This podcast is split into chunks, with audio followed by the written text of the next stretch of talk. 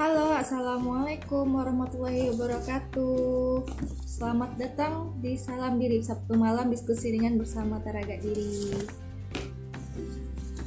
Nah, untuk mengawali tahun 2021 ini kita kenalan lagi sama konsep-konsep dasar uh, dalam aliran psikologi yaitu edisi malam hari ini kita akan membahas seputar psikoanalisa menurut Sigmund Freud. Nah, malam hari ini kita bakal ditemenin oleh Kak Paramarta Dewi.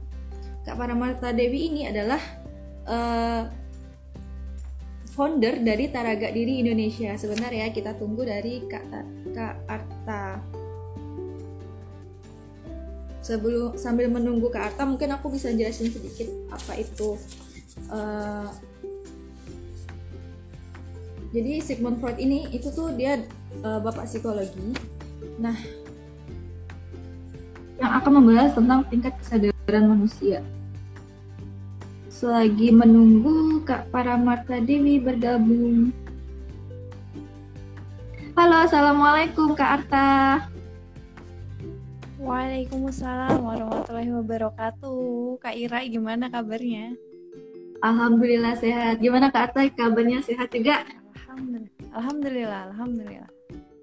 Jadi gimana nih Kak Arta? Kita ini kan malam ini akan bahas tentang uh, psikoanalisa menurut Sigmund Freud. Jadi kita ini akan bahas langsung ke psikoanalisanya atau uh, bakal ada sedikit tentang Freud-nya nih atau gimana? Nah, kan nanti kita ini akan membahas tentang psikoanalisa Sigmund Freud. Jadi bagi yang udah uh, pernah belajar tentang psikoanalisa Sigmund Freud, bisa recall kembali memori atau misalnya nanti di komen ada yang mau cerita atau tentang uh, membahas ini juga boleh. Terus kalau ada yang mau tanya, apalagi yang belum pernah dengar tentang apa psikoanalisa juga boleh sampaikan semua di kolom komentar. Nah, halo Kak Arta, sudah bisa bergabung? Bisa mendengar suara saya? Udah bisa. Tadi kenapa ya? Enggak tahu, tadi terputus. Hilang.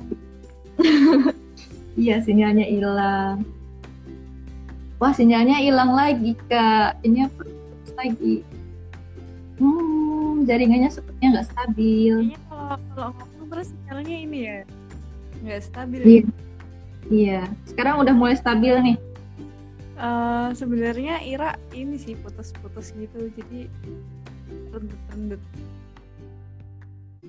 Buat kalau teman-teman sendiri gimana nih? Lancar nggak? Nah sekarang lancar. Lancar? Iya. Bisa dimulai aja kak. Jadi kan tadi kita udah sedikit menyentil tentang Sigmund Freud kayak gimana. Mungkin kalau dari Kak Arta sendiri mau jelasin dari mana dulu nih tentang uh, si Sigmund Freud ini. Apakah? Oke oke oke oke. Oke kita langsung mulai aja ya. Kan kita tuh lagi bahas it ego super ego ya. Itu tuh uh, kita semua tahu khususnya teman-teman yang dari psikologi ini pasti udah hampir setiap hari mungkin tiap masuk kelas itu tuh selalu membahas it ego super ego ya sama dosennya terus uh, si tokohnya ini namanya Sigmund Freud. Mungkin uh, buat yang pengen masuk psikologi itu pasti nanti bakal denger yang namanya Sigmund Freud. Di mana-mana ada Sigmund Freud kayak gitu. Mau nanti lanjut studi juga yang dibahas itu lagi itu lagi gitu kan ya. Nah terus uh, apa sih kenapa kok tiba-tiba si Sigmund Freud ini tuh bahas it ego super ego gitu. Jadi dia ngelakuin riset gitu. Terus habis itu si risetnya itu yang dipublikasiin jadi uh, apa ya aliran itu tentang it ego super ego ini. Nah uh, ada pembahasan yang di dalam situ juga tentang kesadaran. Uh, ya mirip-mirip sama itulah ya. Jadi satu lah ya sebenarnya jadi satu gitu. Sadaran ketidaksadaran kayak gitu nah si it, itu tuh apa sih? Si ego itu apa sih? Super ego itu apa sih? Gitu. Nah mereka itu tuh sebenarnya adalah sebuah struktur psikis yang saling berinteraksi satu sama lain ya gitu. Terus hmm, itu tuh kayak apa ya? Aktivitas mental manusia di situ yang berkaitan satu sama lain kayak gitu. Nah, uh, si it ini itu adalah insting dasar yang tidak di yang tidak terkoordinasi gitu. Terus si siapa? Si super egonya itu yang bermain di bagian kritis dan moral. sedangkan si egonya itu tuh dia yang menghandle nih handle karena dia membahas realitas terus dia lebih terorganisasi kayak gitu jadi menengahi antara keduanya gitu nah uh, itu basicnya dari it ego super ego tuh penjelasannya kayak gitu mbak Ira. Oh berarti mana ya? Jadi kan kita ini konsep Freud itu ada yang wilayah pikiran itu ada it ego super ego berarti ya. Nah ini ini ada it, itu lebih ke primitif uh, ego itu lebih ke diri kitanya kayak gimana yang ditunjukkan keluar sama super ego tuh hasrat seperti kayak yang akan menekan nanti seperti apa gitu ya kak? Hmm. jadi tadi ini keluar lagi kak artanya nah jadi kan tadi sedikit ada bahasa nih dari kak Arta kalau ternyata Sigmund Freud itu punya konsep konsep yang alam sadar dan tidak sadar yang conscious dan unconscious, unconscious Nah, uh, ternyata yang conscious dan unconscious itu ada alam bawah sadar. Nah, di di sini nih kita lebih bahas ke wilayah pikirannya itu ada it, ego, super ego. Nah, it itu apa? It, it itu dorongan primitif, sedangkan ego itu diri kita dan super ego itu uh, lebih ke norma aturan. Ego idealnya kayak gimana? Seperti itu ya kak ya? Iya, itu lebih lengkap ya. Saya cuma Oh, saya oh, mencoba menangkap. Oke. Okay. Sabar-sabar aja ya kayak soalnya emang jaringannya kayaknya emang malam ini nih agak terputus-putus. Terus gimana nih kak cara nih ya berarti teman-teman nih nggak menambahkan nih udah pada paham nih karena kayaknya orang psikologi psikologi semua. Oh iya kayaknya yang masuk orang psikologi semua ya. Oh ya kak, terus cara kerja it ego super ego sendiri tuh kayak gimana sih? antara it harus kayak gimana, ego harus kayak gimana, super ego harus kayak gimana gitu. Hmm, kan uh, it itu tuh ini ya hal-hal yang berkaitan dengan apa namanya dasar banget dasar dari kita keinginan insting kita kayak gitu makan minum seks dan lain sebagainya. Sedangkan kalau misalkan super ego itu kan norma-norma yang ada kayak gitu. Jadi ya itu hal yang apa yang keinginan kita dengan apa yang ada di luar itu harus diseimbangkan oleh ego kayak gitu. Jadi ya di antara itu aja kayak gitu. Sedangkan orang-orang itu uh, ada sadar dan tidak sadar ya kayak gitu. Kadang sudah di tahap ego saja itu kan harus di apa ya harus diolah lagi sama si ego ini. Dia harus dia muncul atau enggak nih kayak gitu. Dia harus muncul atau ditekan nih kayak gitu. Apakah dikelolanya seperti apa? Nah itu yang ngelola si ego itu kayak gimana? Menurut mbak Ira gimana nih kayak gitu? Kan aku juga udah kita udah praktek ya. Praktek terus mungkin di klinis sama di pendidikan beda ya. Kita uh, mengakar kalau di klinis ya.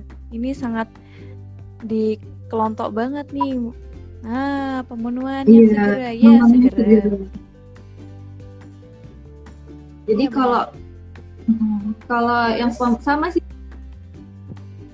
Terus kita sama-sama diem. Ya kak? Uh, jadi kan kalau aku yang nangkep barusan tadi berarti kan it itu kan uh, emang bawaan kita yang harus itu ya meminta pemenuhan segera. Kalau kata Kaela ini kayak uh, keinginan keinginan dasar yang harus segera terpenuhi gitu ya. Terus kalau yang super ego tadi berarti yang uh, itu yang bakal nekan apakah sesuai norma atau enggak di apa di masyarakat tuh kayak gimana apakah jangan sampai nanti ternyata itu mengganggu norma-norma di masyarakat gitu kan super ego yang menekan semuanya ya kak ya. Kemudian nanti dari itu si ego ini kalau bisa seimbang ketiganya berarti ya kak. It ego sama super egonya berarti harus seimbang ya biar uh, iya harus seimbang satu sama lain. Jadi ya gimana caranya biar kita tuh ya namanya manusia nggak bisa kita mentingin diri kita sendiri kayak gitu. Tapi kita di luar di masyarakat itu juga harus mempertimbangkan itu kayak gitu. Lah terus siapa yang harus mengelola di antara kedua itu? Ya si ego itu. Tapi kadang kita tuh sering nggak sadar kalau oh ini tuh sebenarnya hal yang nggak baik buat di uh, apa ya ditampilkan kayak gitu. Harus di kadang kita nge-repress kayak gitu. Enggak enggak enggak terus atau uh, nyalain orang lain atau uh, apa ya nyalain diri sendiri terus kayak gitu. Itu kan bentuk-bentuk dari uh, ketidak apa ya ketidakstabilan seseorang untuk mengelola itu dengan baik gitu. Hmm, berarti kalau misalnya defense ya defense itu defense ada macam-macam iya. ya yang menarik itu di situ tuh mekanisme pertahanan diri tiap orang tuh beda-beda ya kayak gitu iya. dan iya. sebenarnya yang baik itu justru malah ada semuanya maksudnya kita nggak nggak hanya di satu defense terus tapi bukan berarti kita harus menggunakan defense ya yang baik itu ketika kita tidak menggunakan defense tidak menggunakan pertahanan diri terus kita harus jujur sama diri kita sendiri. Si ego itu gimana cara mengelolanya? Hmm iya berarti oh berarti di sini nih kayak gimana sih kita memperkuat ego biar bisa menyeimbangkan ketiganya gitu kan kak? Jadi selain apa salah satunya itu dengan cara ide IDM tadi ego defense mechanism ya kak ya? Nah berarti kan ada super ego berakar dari ini ada tambahan juga dari kak Rika. Super ego berakar dari nilai moral dari orang dan lingkungan sekitar ya semacam ide ah, ideal self tadi. ideal mhm. self atau keinginan kita untuk ideal atau pemenuhan prinsip. Jadi lebih fungsi norma yang akan yang ada membentuk super ego kita. Iya benar. Jadi kayaknya ini pembahasan panjang sekali ya. Panjang sekali ya. Oke menurut Mbak Ira gimana nih? Ya sih jadi kalau uh, super ego bukan norma jadi lebih kayak fungsi norma yang ada membentuk super ego kita. Oh jadi bisa nih. guru saya ya adalah itu dari awal masuk dulu saya ingat banget waktu ospek itu nama kelompoknya uh, Sigmund Freud. Oke, nah si super ego itu bener kat yang dijelasin sama Mbak Lika kalau itu tuh dari nilai moral orang tua, lingkungan sekitar. Kita hidup di negara ada aturan undang-undang, kita hidup di mana selalu ada peraturan dan lain sebagainya. Nah itu super ego ya berarti kan super ego itu kan? Kalau nambahin lagi berarti ya? Nambahin lagi berarti kan super ego itu kan bukan ber berasal dari saat kita lahir tapi dia dibentuk oleh iya. sekitar juga gitu kan. Jadi dia baru ada ketika kita sudah itu. Sedangkan kalau it itu kan benar-benar bawaan lahir gitu ya kak. Aku pendampingnya ada aduh nah, yang menarik tuh itu ketika di situ terus ketika ada pergolakan itu kemudian ada yang namanya sistem pertahanan dirinya beraneka ragam ya. Dan apa aja nih kak sistem pertahanan dirinya? Ini mekanisme pertahanan manusia kayak gitu. Iya. Ada jenisnya macam-macam nih kayak gitu. Dan um, apa ya munculnya itu ketika orang yang sehat yang normal itu menggunakan nggak cuma satu ego defense mekanisme aja tapi uh, bisa semuanya. Atau ya itu baiknya tidak menggunakan defense ya teman-teman. Jangan menggunakan defense. Jujur aja. Misalkan nih kayak gitu. Uh, repress. Sukanya nge repress oke. Okay. nge repress suatu masalah nih. Enggak kok enggak kok kayak gitu. Menurut Mbak Ira gimana? Oh, berarti Kalau kayak orang yang mm repress uh, suatu masalah kayak gitu, suatu keadaan yeah. menurut Mbak Ira gimana? Berarti kayak misalnya gini ya, uh, uh, apa ya, kayak kita tuh lagi di situasi ini lagi ngumpul sama teman-teman gitu, terus ternyata karena ngerasa itu tuh bukan sesuatu yang apa ya sebenarnya kita ngerasa itu tuh sesuatu yang nggak baik tuh di masyarakat gitu. Tapi kita ingin mengeluarkan itu. Tapi karena kita nggak bisa akhirnya kita repress ke dalam gitu ya kak ya. Seperti itu nggak sih? Iya dimas ditekan ke dalam nggak dikeluarin. Iya disimpan ke dalam. susah banget. Gimana ya?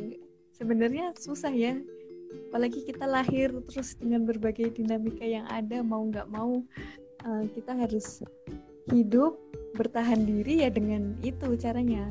Dengan berbagai mekanisme pertahanan diri ya kayak gitu. Tapi ya kita punya uh, kesempatan hidup ini buat terus belajar kayak gitu. Kadang uh, itu nggak baik ya kita akuin itu tidak baik kayak gitu. Terus berikutnya harus ngapain kayak gitu apakah harus nge-repress terus? Apakah harus denial terus nih? Nggak mau tahu realita yang ada? Gimana? Itu ya. Jangan ya, dong. hmm, jangan kan. Mau nggak? Coba kalau di repress terus terus nanti kita ya. Aduh pusing. Coba mbak terus Ira, selain sedikit. Hmm. Hmm? cerita apa ini? punya pengalaman nih punya pengalaman uh, di antara ketiga itu tuh si it ego super ego. Kadang kan misalkan nih uh, contohnya apa? Ketika uh, kita misalkan kuliah nih kuliah apalagi sekolah kayak gitu. Aturannya nggak boleh makan nggak boleh makan. Padahal udah siang atau kadang uh, boring gitu ya. Terus akhirnya apa sih yang bisa dilakuin? Pengen makan gitu ya atau pengen tidur kayak gitu. Padahal kan yang namanya kita belajar di dalam kelas kan ya kita harusnya fokus memperhatikan yeah. seksama gitu ya. Akhirnya ya cemil-cemil ya itu tergantung orangnya ya. Apakah kita bisa hmm, apa ya mengontrol itu ya. Ketika norma yang ada nilai nilai-nilai yang ada dari lingkungan dari sekolah ya aturannya nggak boleh makan. Nanti makannya kalau pas jam istirahat kayak gitu tapi itnya si insting ini tuh pengennya nyemil makan ya, makan kayak gitu. Akhirnya gimana mbak Ira kalau kayak gitu? Zaman sekolah gimana? Kalau misalnya super egonya nggak kuat nih atau ego kesadaran dirinya nggak kuat dia makan diam-diam dong. Makan diam-diam ya. yang penting nggak ketemu guru. Lari ke kantin. Lari ke kantin. Tapi kalau misalnya berarti kalau misalnya super ego dan egonya bisa menyesuaikan dari itnya berarti tahan dong ditahan sampai waktu istirahat itu kan kak ya atau kalau gurunya dosen yang baik ya ya kita break 15 menit ya atau membawakan makanan ke dalam kelas ya kita makan bersama oh. sambil mendengarkan kelas kayak gitu itu sepertinya lebih bijak lebih menyenangkan ya, ya. ya. terus kalau misalnya hmm, kak, berarti kak kalau misalnya nih ternyata super egonya malah lebih kencang lebih kuat daripada itnya. Kayak gimana? Itu berarti jadi gimana? Dia taat aturan banget. Berarti gimana? Kira-kira kayak gimana? Kalau ada orang yang taat aturan banget harus sesuai sama norma terus kayak gitu. Gimana menurut Mbak berarti orang nggak nggak fleksibel ya kayak gitu nggak fleksibel. Harus ya kalau misalkan gimana ya? Ya kalau ya, tidak fleksibel itu tadi harus ikut jadwalnya harus benar-benar plek ketiplek uh, ada tradisi ini ya diikutin ada aturan ini ya bener-bener diikutin. Gitu bener-bener tidak bisa fleksibel sama sekali ketika misalkan kondisi kondisi yang ada itu uh, terbentur sama nilai-nilai itu kan terus kayak gimana nggak bisa nggak bisa ini nilainya kayak gini padahal kan padahal kan kita uh, harus melihat situasi dan kondisi dan kondisi juga, gitu. Nah iya nih jadi nggak enakan ngerasa bersalah susah ini kak. Nggak enakan, benar. Terus selain oh ya kan tadi kan kita ada sedikit bahas si EDM ini ada represi. Selain represi itu apa ya kak? Kan ada banyak ada banyak banget nih IDM manusia gitu kan. IDM yang seharusnya ada gitu kan ada banyak banget. Selain represi mungkin kakak ada tahu yang lain lagi? Oke kayak misalkan denial nih. Denial kan penyangkalan ya. Nah uh, ya ada orang-orang yang sukanya menyangkal situasi itu kayak gitu Mm-mm. Hmm, coba Mbak Ira, apa contohnya suka nyangkal apa nih? Ya jangan Mbak Ira, jangan Mbak Ira mungkin pernah lihat orang gitu, pernah lihat orang melakukan denial nih Hmm, tentang apa coba? kalau gitu gimana ya? Berarti hmm, Nyangkal nih, nyangkal. Gimana ya caranya nyangkal? Caranya nyangkal. Misalnya berarti kayak ya pipinya, pipinya tembem ya kayak gitu. Enggak, Oh. kurus. body shaming ini. ya kadang gitu di masyarakat kayak gitu dan gitu sering kali tuh nggak sadar gitu melakukan hal itu kayak gitu padahal ya ya udah sih aku aku cabi kok no problem kayak gitu. Aku happy dengan apa yang ada di diriku gitu. Iya nggak mbak Ira? Iya. Ini ada lagi nih proyeksi mengalihkan. Hmm, nah terus ini nih ada yang bilang proyeksi. Proyeksi tuh gimana mbak Ira? Apa itu proyeksi jadi kayak kita itu misalnya hmm, apa ya? Kalau ini ini kalau salah tolong dibenerin ya. Kalau sepemahaman aku tuh kayak sebenarnya kita mengalihkan apa yang membuat kita cemas itu kepada orang lain.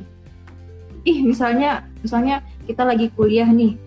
Eh, terus kita tuh nggak apa nggak lulus ujian misalnya waktu kita ujian ih guru apa dosennya nih nggak asik dosennya nih bikin nggak paham kayak gitu. Jadi dia nyalahin orang lain gitu nggak sih? Misalnya kalau misalnya kita ngapain gitu kan eh, nugas bareng ah teman kelompoknya nih yang nggak ano yang nggak aware gitu kayak gitu gitu jadi bukan eh, mengintrospeksi diri tapi kita malah menyalahkan orang lain. Jadi menimbulkan kecemasan ke orang lain kayak gitu. Seperti itu? Atau gimana Iya, kak? bener banget. Bener banget udah beserta contohnya bener proyeksi itu kayak gitu jadi sebenarnya kita ini ngelakuin kesalahan gitu ya tapi justru malah diputar balikan gitu. Eh apa ya ya kayak memproyeksikan dirinya tapi ke orang lain gitu. Namanya juga proyeksi ya kayak gitu. Misalkan apa ya makanan lagi nih misalkan. Eh Allah eh, apa namanya kamu ini kan kamu lapar kan sebenarnya kayak gitu. Padahal sebenarnya yang lapar dia sendiri. Atau eh, apa ya? Ya sejenis jenis itu. Jadi memproyeksikan diri. Hmm, gitu. terus ada apa lagi nih mbak Ira? Ada kayaknya ada displacement ini pelampiasan. Kayak gimana tuh kak kalau pelampiasan? suka melampiasin. Apa bedanya dengan proyeksi tadi? nih nih kalau eh, displacement itu eh, orang lain tuh dirasa me- tidak mengancam berarti. Bukan ini. Contoh mudahnya nih. Aku sambil baca-baca ya soalnya ini banyak banget ya EDM itu. Iya. Eh, contohnya itu misalkan ada seorang yang mengalami masalah di kantor tapi justru melampiaskannya ke pasangan atau anak ketika sudah berada di rumah. Padahal pasangan dan anaknya bukanlah target utama emosi pada saat itu. Berarti apa? Misalkan dimarah-marahin. Ini loh kerjaanku bla bla bla bla bla bla bla kayak gitu. Atau ada masalah di rumah. Biasanya kan banyak ya kasus di pendidikan yang ada masalah di rumah tapi dibawa-bawa ke sekolah. Gitu. Nah itu juga kayak gitu itu displacement gitu kan dilampiasin. Padahal bukan tempatnya ya dimarah-marahin dimukulin barang misalkan kayak gitu itu Mbak Ira Hmm, bener kayak gak gitu. sih Bisa bisa. Berarti kalau aku ngambil contoh lagi kayak misalnya nih kita emosi gitu kan. Karena kita nggak bisa nggak bisa melampiaskan ke orang itu, kita misalnya melampiaskan ke barang juga bisa berarti ya kak. Jadi nggak cuma orang lain jadi melampiaskan ke orang yang nggak bersalah, tapi juga ke benda-benda di sekitar juga bisa gitu. Bisa tabrak gitu ya nabrak Tabrak. Spotnya yang dimarahin Bukan orangnya yang salah. jadi situ dari tadi. Atau tiang tuh jalan gitu sambil mainan HP terus nabrak tiang. Padahal kan tiang listrik udah di situ dari zaman bahwa tapi yang tiang. Yang nyalah yang salah tiangnya ya kak. Bukan orangnya. Yang salah tiangnya.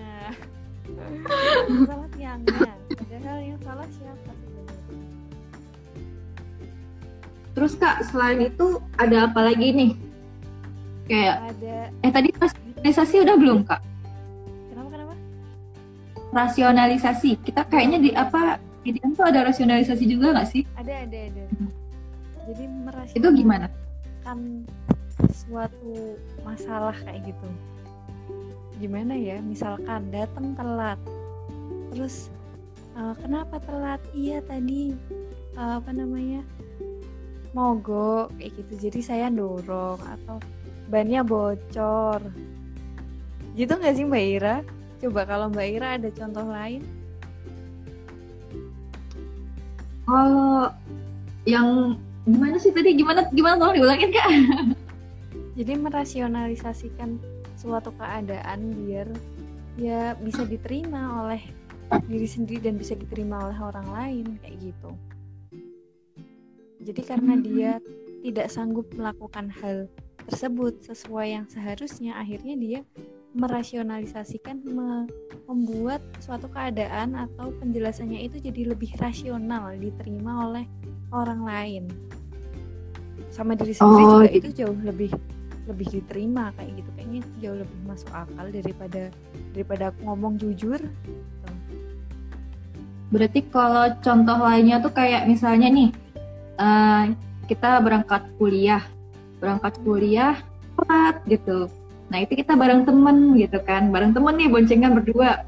Berangkat kuliah telat, telat gitu. Terus kita nyalahin temennya. Kayak eh buka oh, ini temen ini lama nih gitu. Kayak gitu gak sih kak? Jadi uh, aduh gara-gara temanku lama kita jadi telat kan. Jadi nggak masuk kuliahnya nggak tepat waktu kayak gitu. Itu itu termasuk rasional nggak? Iya, iya, merasionalisasikan juga suatu kondisi. Terus ada lagi nih regresi. Regresi itu kayak gimana kak? Ingat nggak? Ingat nggak regresi? Oh regresi dan fiksasi gitu kak. Jadi kan oh uh, karena gagal, jadi dia kayak mundur ke belakang lagi. Hmm. Ya, bisa ditolong jelaskan lagi kayak gimana tuh kok dia bisa mundur ke belakang? Jadi uh, kalau di sini nih dijelaskan kalau mereka ngerasa trauma atau kehilangan nah itu tuh bisa terjadi regresi ke fase sebelumnya. Kayak misalkan kayak menghisap jempol dan lain sebagainya kayak gitu. Nah ini contohnya. Uh, bisa ke pelarian juga bisa ke makanan bisa gigit-gigit kuku kayak gitu. Jadi cemas terus habis itu gigit-gigit kuku kayak gitu terus uh, orang nih menghindari aktivitas normal kayak gitu karena uh, udah kewalahan sendiri gitu. jadi balik lagi kayak dulu kayak gitu terus pengen menampilkan uh, diri lebih baik jadi childish misalkan kayak gitu. berarti uh, paling sering tuh di anak-anak ya Berarti kayak misalnya nih Kak, seharusnya kita udah di usia 23 misalnya atau 24 sudah masuk masa dewasa gitu kan. Tapi karena kita merasa gagal di situ, merasa kok kayak gini sih, kok aku nggak mampu di sini. Balik lagi dia dong ke masa remaja itu ngerasa, oh aku tuh masih remaja. Jadi meremajakan diri sendiri gitu. Iya itu kayak kayaknya juga bisa kok kayaknya. Iya bisa juga. Mungkin teman-teman hmm. ada yang bisa menjelaskan aku juga kalau regresi ini tuh aku jarang bertemu ya. Kalau yang apa ya? Kayak kalau kan temannya regresi ada fiksasi tuh kak. Mengikat gitu kan. Berarti kan dia stop di situ gitu kan. Nah itu berarti gimana kak? Coba dijelasin. aku nanya penjelasan ini. Aku lupa kalau fiksasi lupa nih jadi kan kayaknya tuh seingat aku nih kak kan ada regresi dan fiksasi. Kalau regresi itu dia uh, merasa gagal dan kembali ke sebelumnya ke tempat di mana dia masa, dia merasa berhasil. Kalau fiksasi dia udah stagnan di situ. Jadi dia berhenti. Dia merasa berhasil di situ tapi dia takut cemas eh, nggak uh, mau apa ya dia takut gagal nanti kalau misalnya dia maju melangkah ke depan. Jadi dia diam di tempat akhirnya berhenti di situ. Jadi dia tidak mau progres ke yang lebih baik lagi tapi malah stagnan di situ aja. Karena dia udah merasa uh, merasa mampu di sini dan dia nggak berani untuk mengambil langkah selanjutnya gitu. Takut gagal gitu. Kayak gitu. Gimana teman-teman? Mungkin ada yang mau menambahkan atau atau mengingatkan mengingatkan kembali. Jadi aku jadi jadi inget juga nih kalau uh, misalkan ada beberapa kasus tuh yang misalkan udah memang berjaya-jayanya ya di di pekerjaannya terus habis itu ketika pas keluar habis itu nggak siap. Nah bisa jadi yang diinget-inget zaman dulu kayak gitu atau para pejuang-pejuang sekarang yang udah sepuh-sepuh ya sepuh banget ya berarti ya itu ya ingatnya tuh masa-masa perjuangannya kayak gitu. Karena sekarang misalkan udah nggak berdaya lagi gitu. kayaknya juga bagian dari regresi.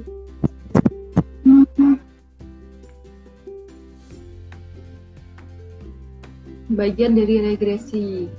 Sani kak. Apalagi nih kak? Jadi tadi kita udah bahas EDM itu ada apa aja uh, ada denial represi denial represi displacement displacement regresi fiksasi regresi. Udah ya udah ya?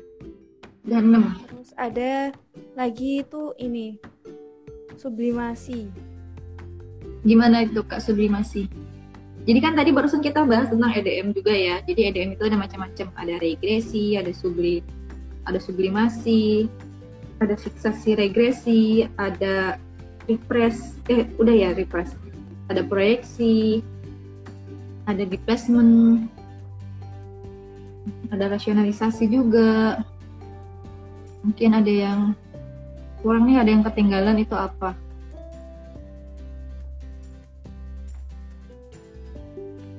kalau oh jadi tadi kita udah bahas tentang reaksi formasi belum ya kak? Belum belum. Apa tuh reaksi formasi? Ini nguji ya? Kalau reaksi formasi itu apa nih?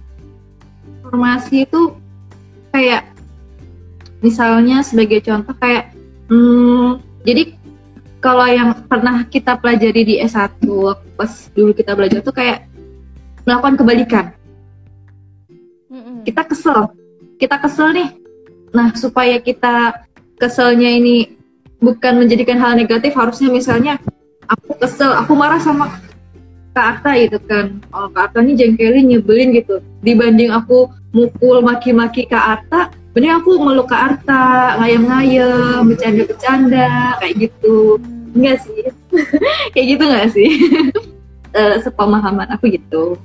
Jadi jadi kayak misalkan oh, ada orang baik eh ada orang jahat mm -hmm. terus ih kamu kok baik banget sih? Terus ada orang yang yeah. diajarin kok susah banget kayak gitu. Ya ampun kamu kok pinter ya? Kayak gitu. Kayak gitu gitu ya iya. Yeah. teman-teman sering melakukan ini? Melakukan sebaliknya? Atau malah menjadi menambahkan menyalahkan orang lain. Iya, kadang di menggunakan reaksi formasi terus ditambah bumbu. Hati-hati ya teman-teman. Itu bagian dari defense juga loh. Terus ada lagi nih sublimasi jadi ya gimana tuh kak? uh, dialihkan ke hal-hal yang positif.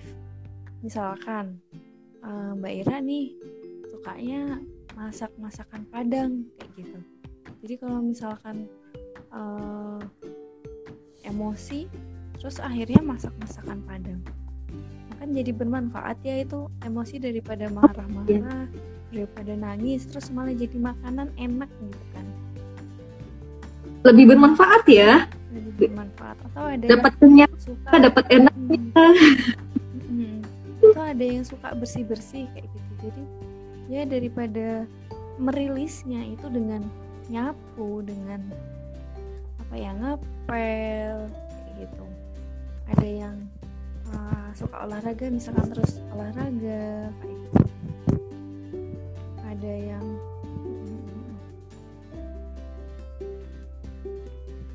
maaf nih mau tanya. Eh, tapi saat itu kita merasakan suasana sendiri. Gimana sih itu mbak? Ah aduh gimana nih? Kakak jadi ada yang tanya tapi di luar eh, bahasan kita.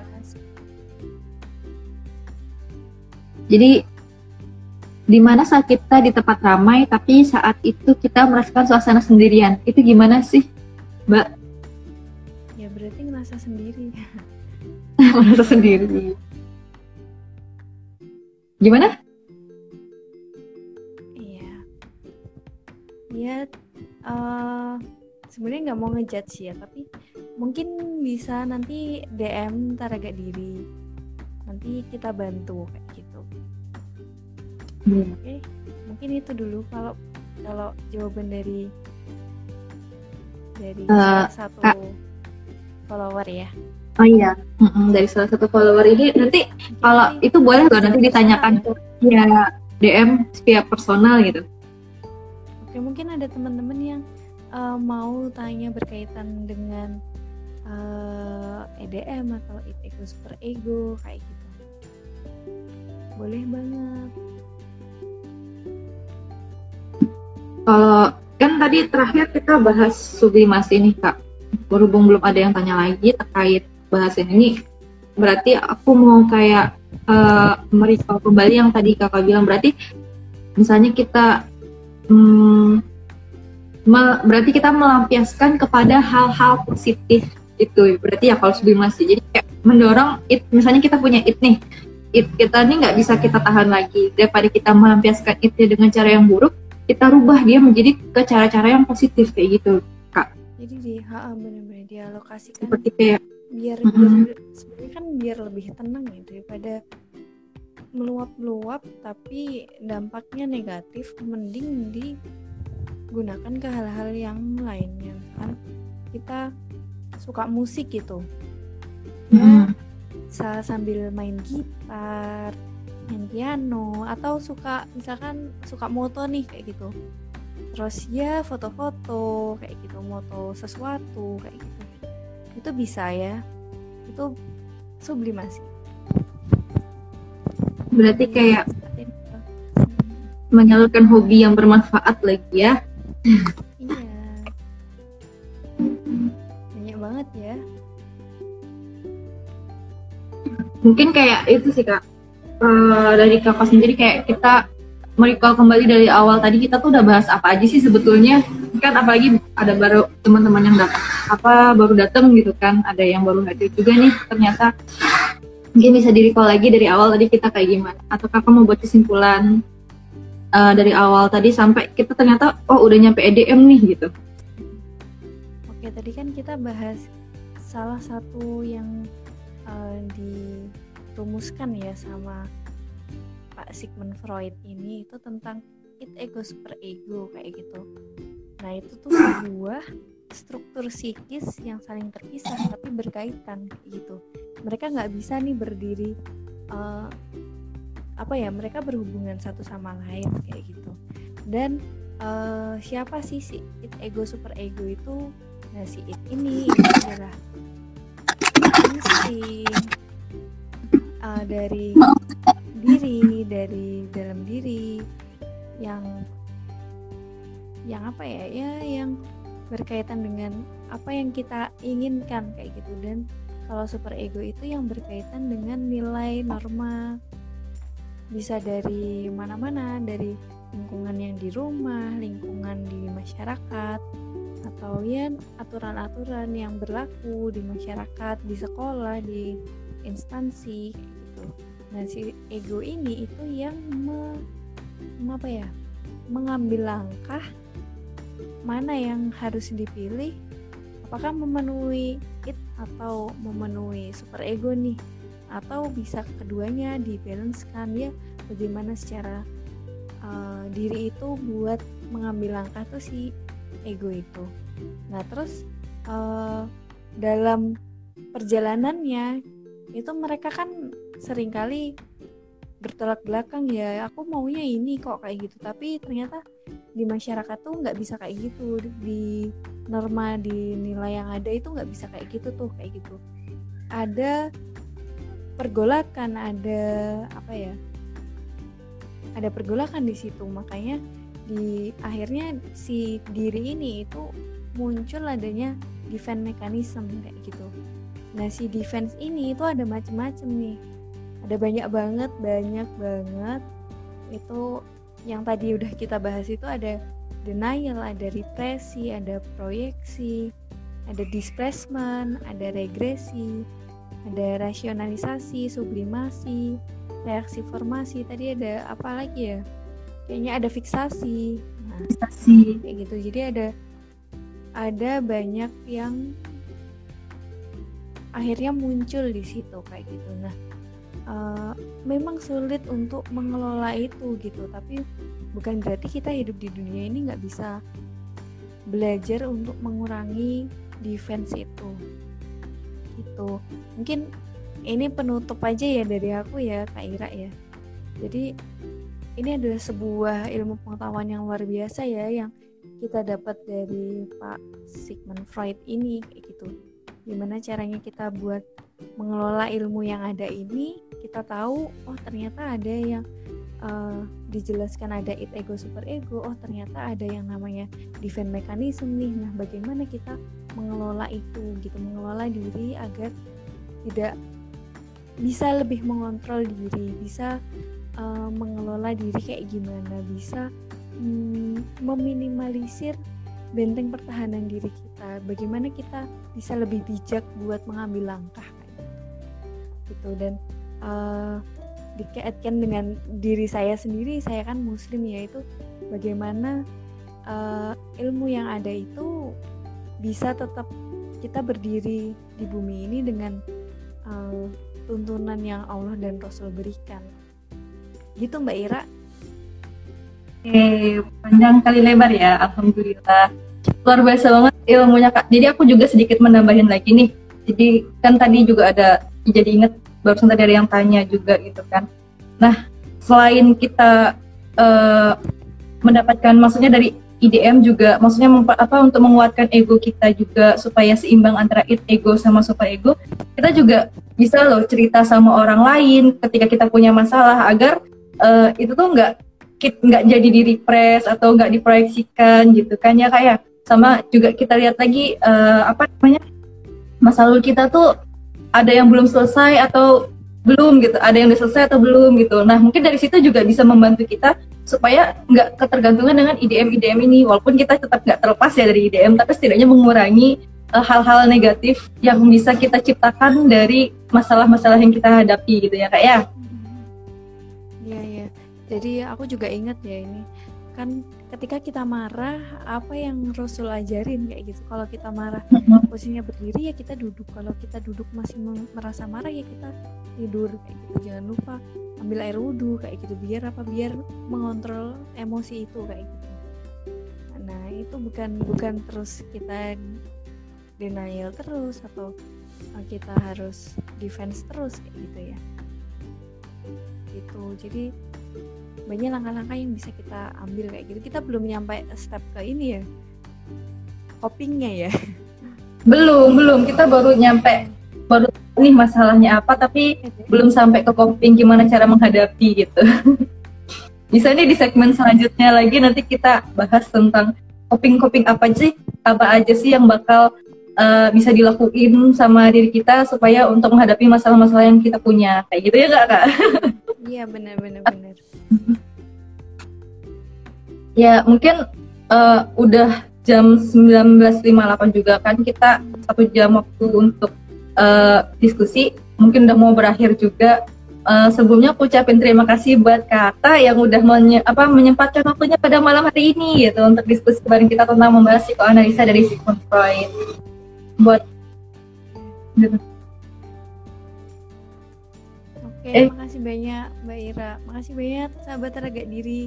Jangan lupa Iya. terus stay tune di Teraga Diri setiap malam minggu yang pembahasannya beraneka ragam. Teman-teman juga bisa eh, DM kalau misalkan ada yang dipengenin kayak gitu. Aku nyela ya Mbak Iya. Ira ya. Gitu aja dari aku. Thank you. Makasih Kak Ata. Sama-sama. Eh, tambahan lagi nih.